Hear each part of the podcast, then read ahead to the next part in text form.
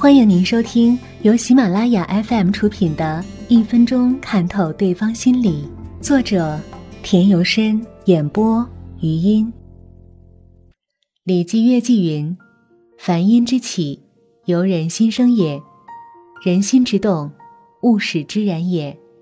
感于物而动，故形于色；声相应，故声变。对于一种事物有感而生，必然表现在声音上。”人的声音随着内心世界的变化而变化，所以说，心气之争，则声变是也。声音不但与气能结合，也和心情相呼应。因为声音会随内心变化而变化，所以内心平静，声音也就平和；内心清顺畅达时，就会有清亮合唱声音；内心渐趋兴盛之时，就有言语偏激之声。这样不就可以从一个人的声音判断一个人的内心世界吗？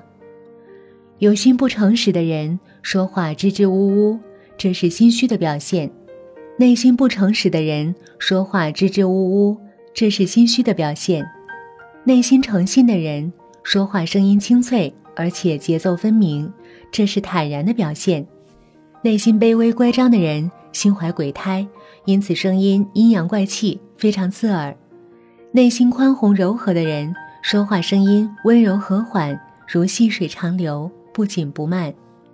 现代心理学也认为，不同的声音会给人不同的感受。常见的有以下几种类型：一，音低而粗，这类人较有作为，较现实，或许也可以说是比较成熟潇洒，较有适应力。二，声音洪亮，此类人精力充沛。具有艺术家气质，有荣誉感，有情趣、热情。三，讲话的速度快，此类人朝气蓬勃，活力十足，性格外向。四，外带鱼尾音，这类人精神高昂，有点女性化，具有艺术家的气质。以上这四种类型的声音，不论在交易或说服的工作上，都具有较为积极的作用。同样。也有产生负面作用的声音，一鼻音，大部分人都不喜欢这种声音。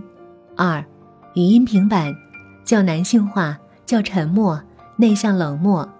三，使人产生紧张压迫的声音，这类人很自傲，喜以武力解决事情。当然，这也不能一概而论，什么声音好，也有谈话的地点、对象、内容有直接的关系。